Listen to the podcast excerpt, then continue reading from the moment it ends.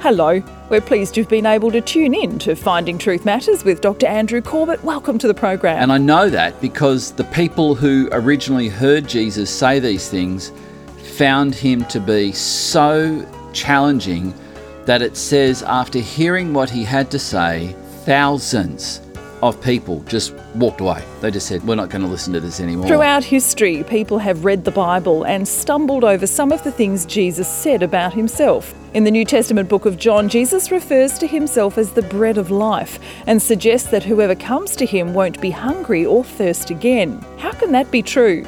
Does Jesus have some special deal with the local supermarket? Or is there more to Jesus than what we credit him? I invite you to stay with us for tonight's episode of Finding Truth Matters as Dr. Corbett explores Jesus' declaration I am the bread of life. Okay, so I'm going to open in prayer, and today we're diving into the longest chapter in the Gospel of John and one of the longest chapters in the New Testament, actually.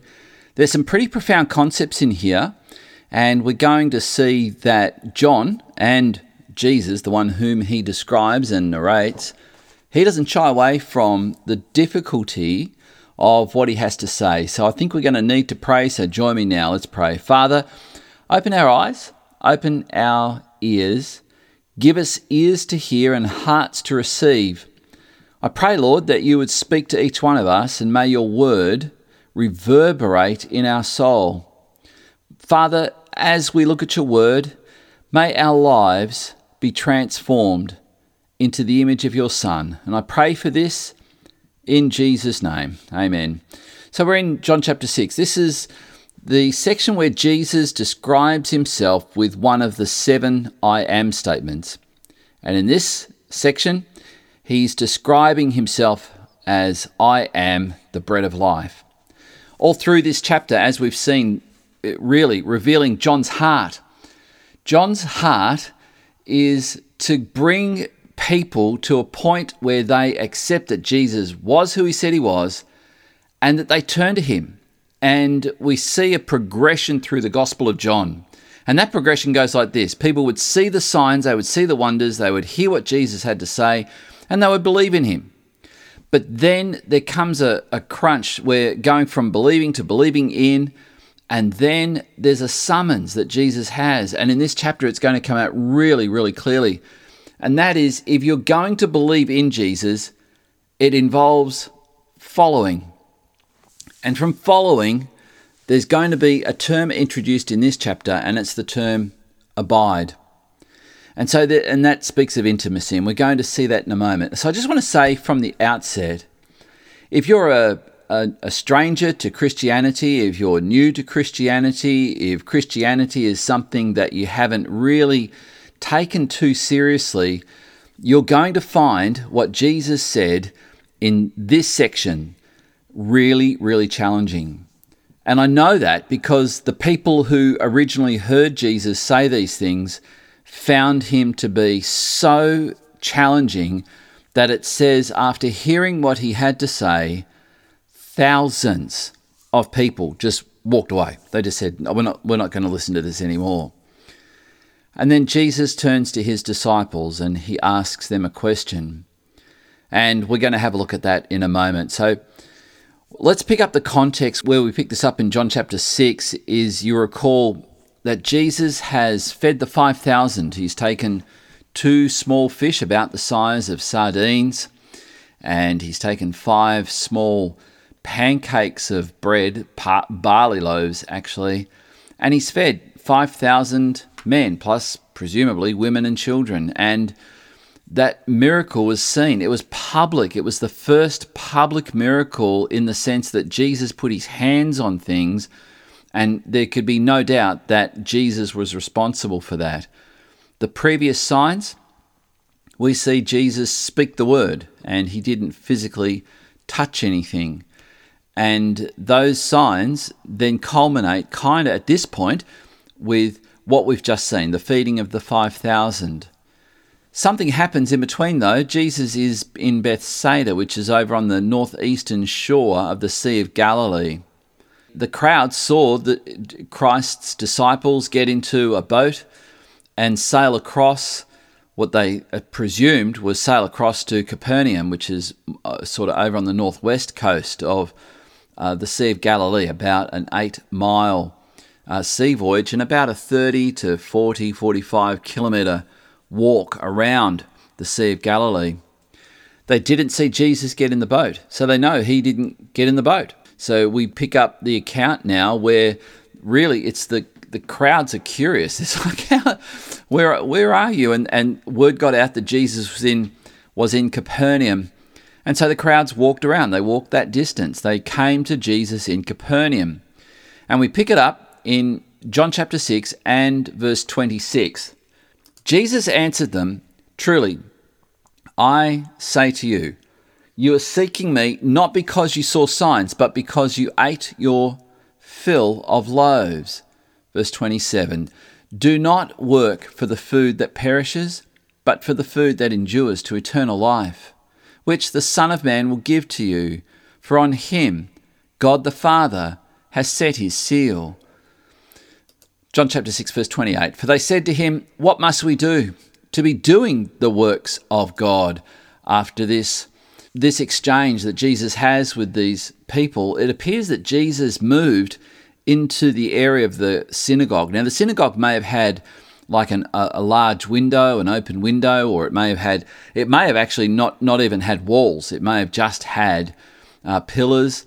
Uh, whatever it was, it was sufficient for Jesus to move there and for people to be able to, to see and hear him. Now, we know that that's the case because what we read in verse 59 is it says, Jesus said these things in the synagogue as he taught in Capernaum. So, presumably, he's gone there and particularly wanting his 12 disciples, as will become very clear in a moment, to hear exactly what he was about to tell these crowds who've traveled all the way around from Bethsaida and they've come to hear him. So we read in John chapter 6, verse 29 Jesus answered them.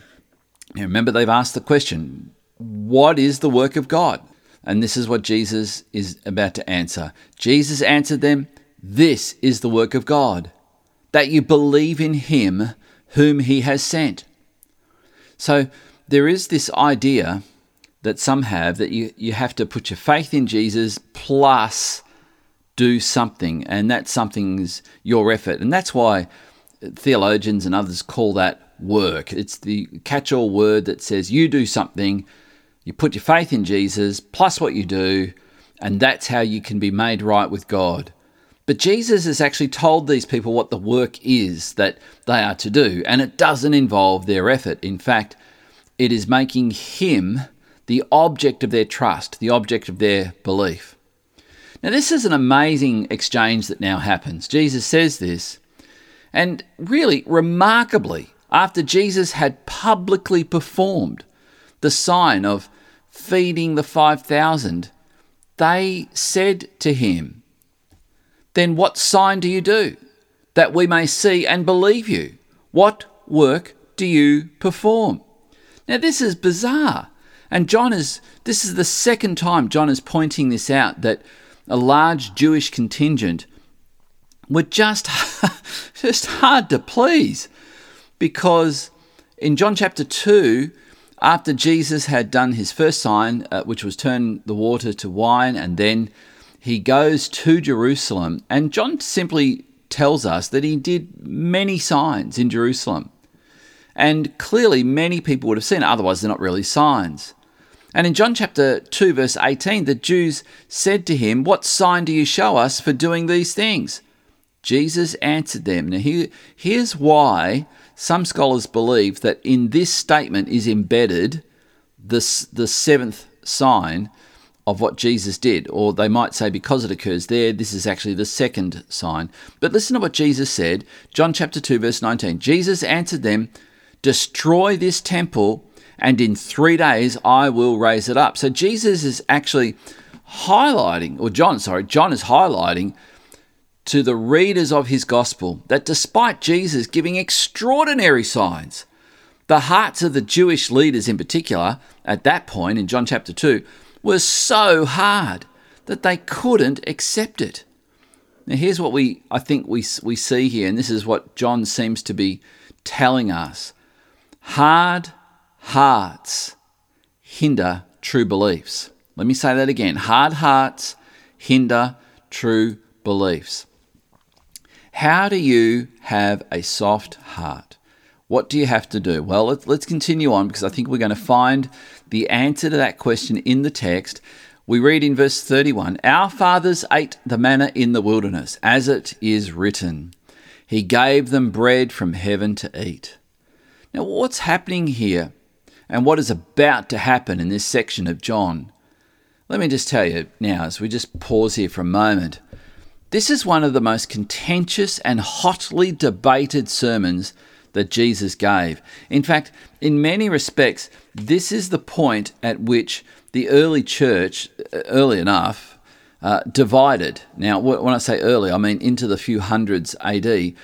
They actually began to divide over the meaning of what we're about to look at in this chapter. So let's just consider some of the topics that we're, we're going to see raised here that caused this massive division among Christians. I actually heard someone say recently uh, I think rather naively, that they said, you know, I wish we could go back to the days when the church was completely united. You know, the first thousand years of the history of the church. Let me tell you, as someone who whose doctoral studies was largely grounded in church history, that's just not the case. The first thousand years was not a golden era of church unity. In fact, far from it. In fact, when I hear someone say the first thousand years of church history were the golden years of church unity. I, I just think, I don't think you've studied church history.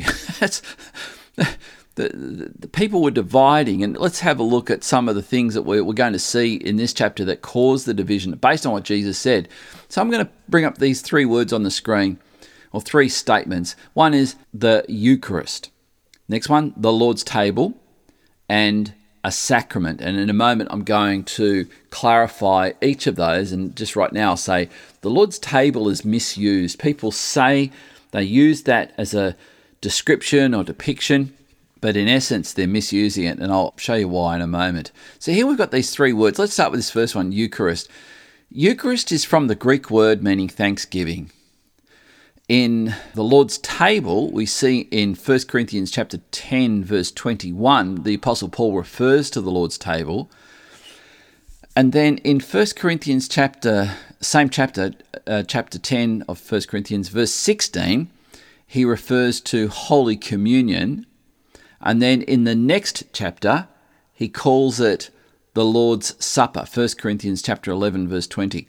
Now, each of these essentially with an asterisk on the Lord's table, as I'll show you in a moment. Each of these refer to the, to the same memorial instituted by Christ that involved eating the paschal lamb, the Passover lamb, and eating unleavened bread, barley bread. And there would have been a glass of, uh, well, there would have been some unfermented wine because the whole idea was that you were in a hurry. No, so everything about that meal said, no time to waste. So the lamb was not particularly gourmet.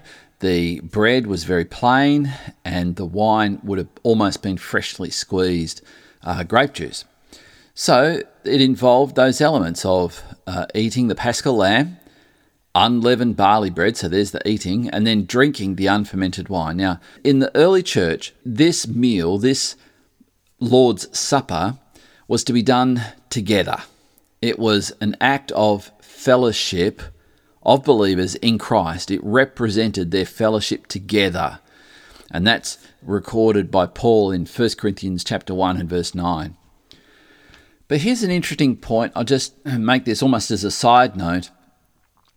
Being described, the, the Lord's table, the, the word table is not a, not to be understood in a literal sense in the much much the same way as we talk about the office of the president. Now we don't mean there's a room that that you know is a room called his office and that's what we're referring to. We're referring to a status, a position, something. So it's not to be understood in a literal sense. And when we talk about, you know, come to church to come to the Lord's table, it's not that there should be a literal table, unless, of course, it's explained that you know there's a symbolic understanding of this.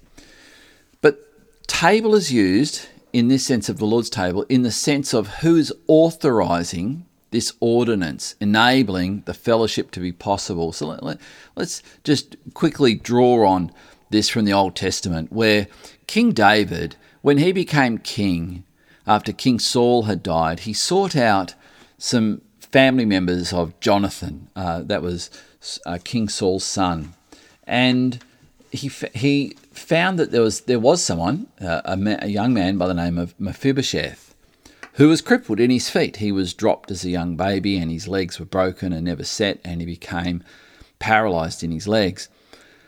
But David reached out to him in kindness and invited him to partake at the king's table. That meant he was welcome to join King David in the palace, or what was the palace at that time, to join him for a meal. So the meal wasn't the important thing, the invitation was the important thing. So when we talk about believers coming to the Lord's table, really you need to understand this in the way that the Bible has has filled this in in the Old Testament. It means we now have access into the throne room of God. We have access into God's presence. It's when we come to the Lord's table that we eat of the Lord's Supper. So the Lord's table is what happens when He saves you. It happens once, and then we can take advantage of it for the rest of our days. But the Lord's Supper in many churches is done once a week. So there's a, there is a difference there. I just wanted to clarify that. So one is about status and one is about a regular occurrence. Let's look at this other word, the word sacrament. It's used in different ways uh, by Christians of diverse uh, traditions, and they all, with almost without exception, ground their understanding of this word sacrament in John chapter 6. So l- let me look at some of the ways this word sacrament is used. Firstly, a ritual instituted by Christ. That's the first way it's used. But then there's another way that word is thought of in church history, and it's this. And this was Augustine who said this it was an outward sign of an inward grace. What's the inward grace? Our salvation. The outward sign. It's bread and uh, wine. It's it's an outward sign of an inward grace. But water baptism would be the other uh, universally recognized sacrament. The third way of understanding what a sacrament was would be that it was a ritual that actually transmits divine grace. Now you'll see as we read through this text, you'll see, oh, I can see how they would see that. I can I can understand that. But what we need to do is to recognize that Scripture interprets Scripture. So, in other words, it's not by partaking of Holy Communion, the Lord's Supper, that you become a Christian. That's not what does it. And how do we know that? Because of what the rest of Scripture teaches about becoming saved. And in fact, if you're here now and, and you don't have assurance that you have been forgiven of your sins, adopted by God as one of His children, brought to his table as a son and a daughter or a daughter. if you don't have that assurance, you can have it. You are not a million miles away from God. You are just one prayer away. You may even be in a situation where you've just known nothing but rejection all your life, but you can come to God as your Father and you will know an acceptance, a love, and a forgiveness that is incomprehensible incomprehensible. And I invite you to come to the Lord's table, and I'll do so at the end of this presentation. In John chapter 6, verse 32, Jesus then said to them, Truly, truly, I say to you, it was not Moses who gave you the bread from heaven, but my Father, note the change of tense, gives you the true bread from heaven. So they've said, Well, Moses gave us bread. What are you going to do? As you can see the challenge, they've asked for a sign and now they're suggesting one. Well, what Moses did this, why don't you do this? And that's pretty ridiculous in one sense because what do you think he did yesterday?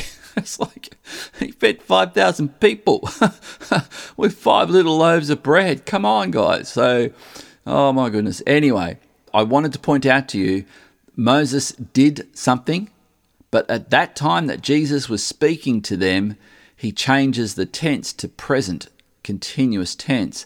But my Father gives you the true bread from heaven. In other words, right now, God is giving you the true bread.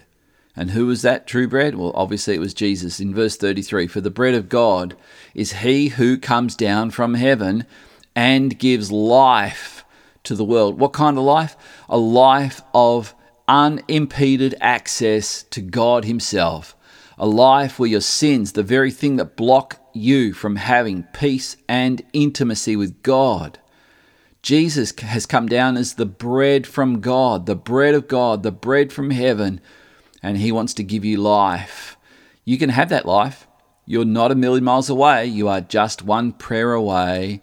Then he said, then they said to him, Sir, give us this bread always. Jesus said to them, I am the bread of life. It's like it's almost as if they can't hear what he's telling them. Whoever comes to me shall not hunger. Whoever believes in me shall never thirst. Now get this, Don Carson, D.A. Carson, he points out, notice what Jesus is saying. He's not saying, Come and eat me. At this point, he's saying, I am the bread of life. Whoever comes to me shall not hunger. Whoever believes in me shall never thirst. Now, now we get, as we were going to see, I'm going to use scripture to interpret scripture, that when Jesus says, Eat my flesh and drink my blood, this is exactly what he's talking about. He's just saying it in a different way. So, what does it mean to eat of his flesh and drink of his blood? It doesn't mean a literal thing. It means exactly what it says here in John 6 34 and 35 Whoever comes to me shall not hunger. That's all you have to do. Come to Jesus, surrender to him. Whoever believes in me, not just believes me, but believes in me, it means put your trust in him, shall never thirst. So, this is where we are going to see Jesus now is going to say some things that these people are just not going to get, and I think there's a reason for it. Verse 36 But I said to you that you have seen me, yet you do not believe. So here's the question Jesus was standing right there talking with them. They could literally touch him. One woman did, and, and her uh, continual flow of blood for 12 years ceased immediately. The dead were raised, Jairus' daughter the disciples at least, saw Jesus walk on water. So here's the question why is it that despite all this evidence, some will just not believe? Why is that? In verse 37, Jesus has this, I think, profound statement All that the Father gives me will come to me, and whoever comes to me, I will never cast out. I will never cast out. And this is the assurance I want to give you now. And it's not me, I'm just the messenger. I'm just telling you what Jesus said. If you come to Him now with an open heart, He will accept you, He will welcome you. So here's what belief has come to mean so far in John's Gospel it means you've got to have an open heart. It means that you accept the evidence. There is good evidence. There is evidence giving good reasons to believe and belief involves another step, and that is a willingness to follow. A willingness to follow. Verse 40 For this is the will of my Father, that everyone who looks on the Son and believes in him should have eternal life. And I will raise him up on the last day. So I want you to notice that again. Come to the Son or looks on the Son and believes in him. So the first one, Jesus said, This is like eating a meal, and the next one is like drinking a drink. Not just any meal, a meal that will eternally satisfy you, and a drink that will satisfy you forever. It will be everlasting satisfaction. And Jesus says here, I will raise him up on the last day. And that right there is Jesus saying, the last day is the day when, and every Jew knew this, all people will be judged at the end of time. Verse 41 So the Jews grumbled about him because he said, I am the bread that came down from heaven. They said, Is not this Jesus, the son of Joseph, whose father and mother we know? How does he now say, I have come down from heaven? Jesus answered them, Do not grumble among yourselves. No one can come to me unless the Father who sent me draws him. And I will raise him up on the last day.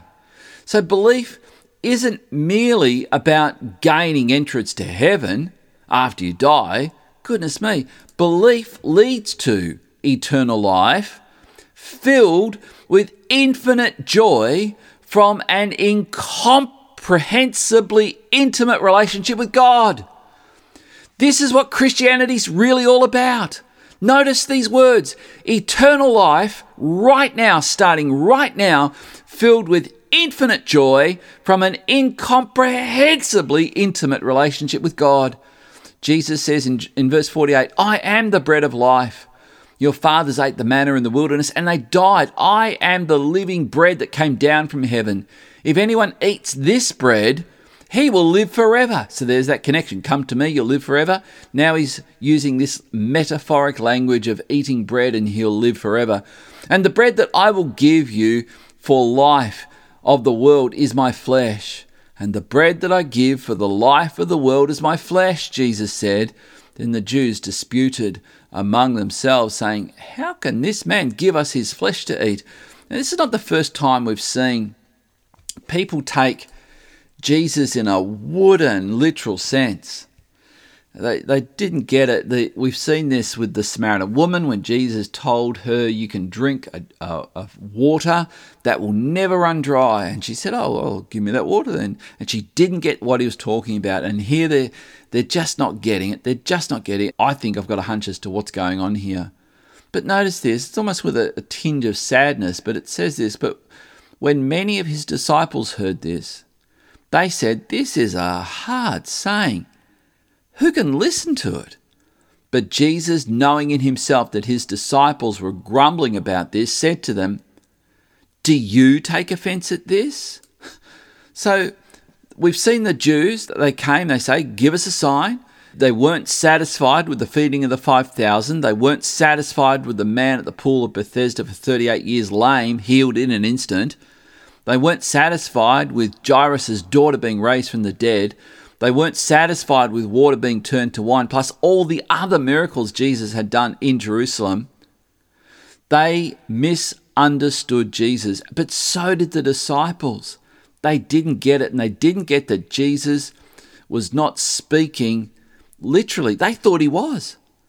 So much of what Jesus actually said throughout this phase of his ministry was actually veiled from his listeners, and might I point out, also from the forces of darkness. Now, I'm not just pulling that out of the air. It actually, Paul the apostle actually says this in 1 Corinthians chapter 2 and verse 8, where he says, "None of the rulers of this age understood this, for if they had, they would not have crucified the Lord of glory."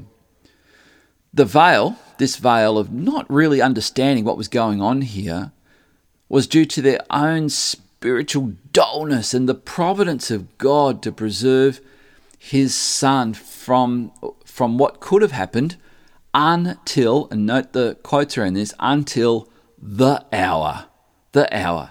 And we, we see this expression used by John in John chapter 5, verse 25, verse 28, in, in John chapter 8, verse 20, John chapter 12, verse 23, where it says, And Jesus answered them, The hour has come for the Son of Man to be glorified. John 13, verse 1. Now, before the feast of the Passover, when Jesus knew that his hour had come to depart out of the world to the Father, having loved his own who were in the world, he loved them to the end. So, again, don't make the same mistake as his original hearers, thinking, okay, I better start my watch because this is only going to go for an hour.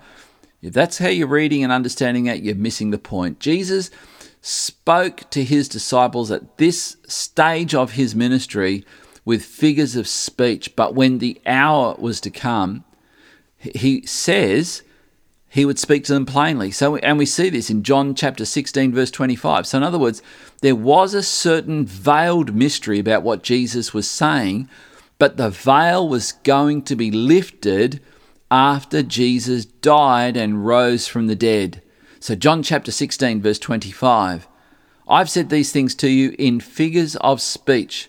The hour is coming when I will no longer speak to you in figures of speech, but will tell you plainly about the Father.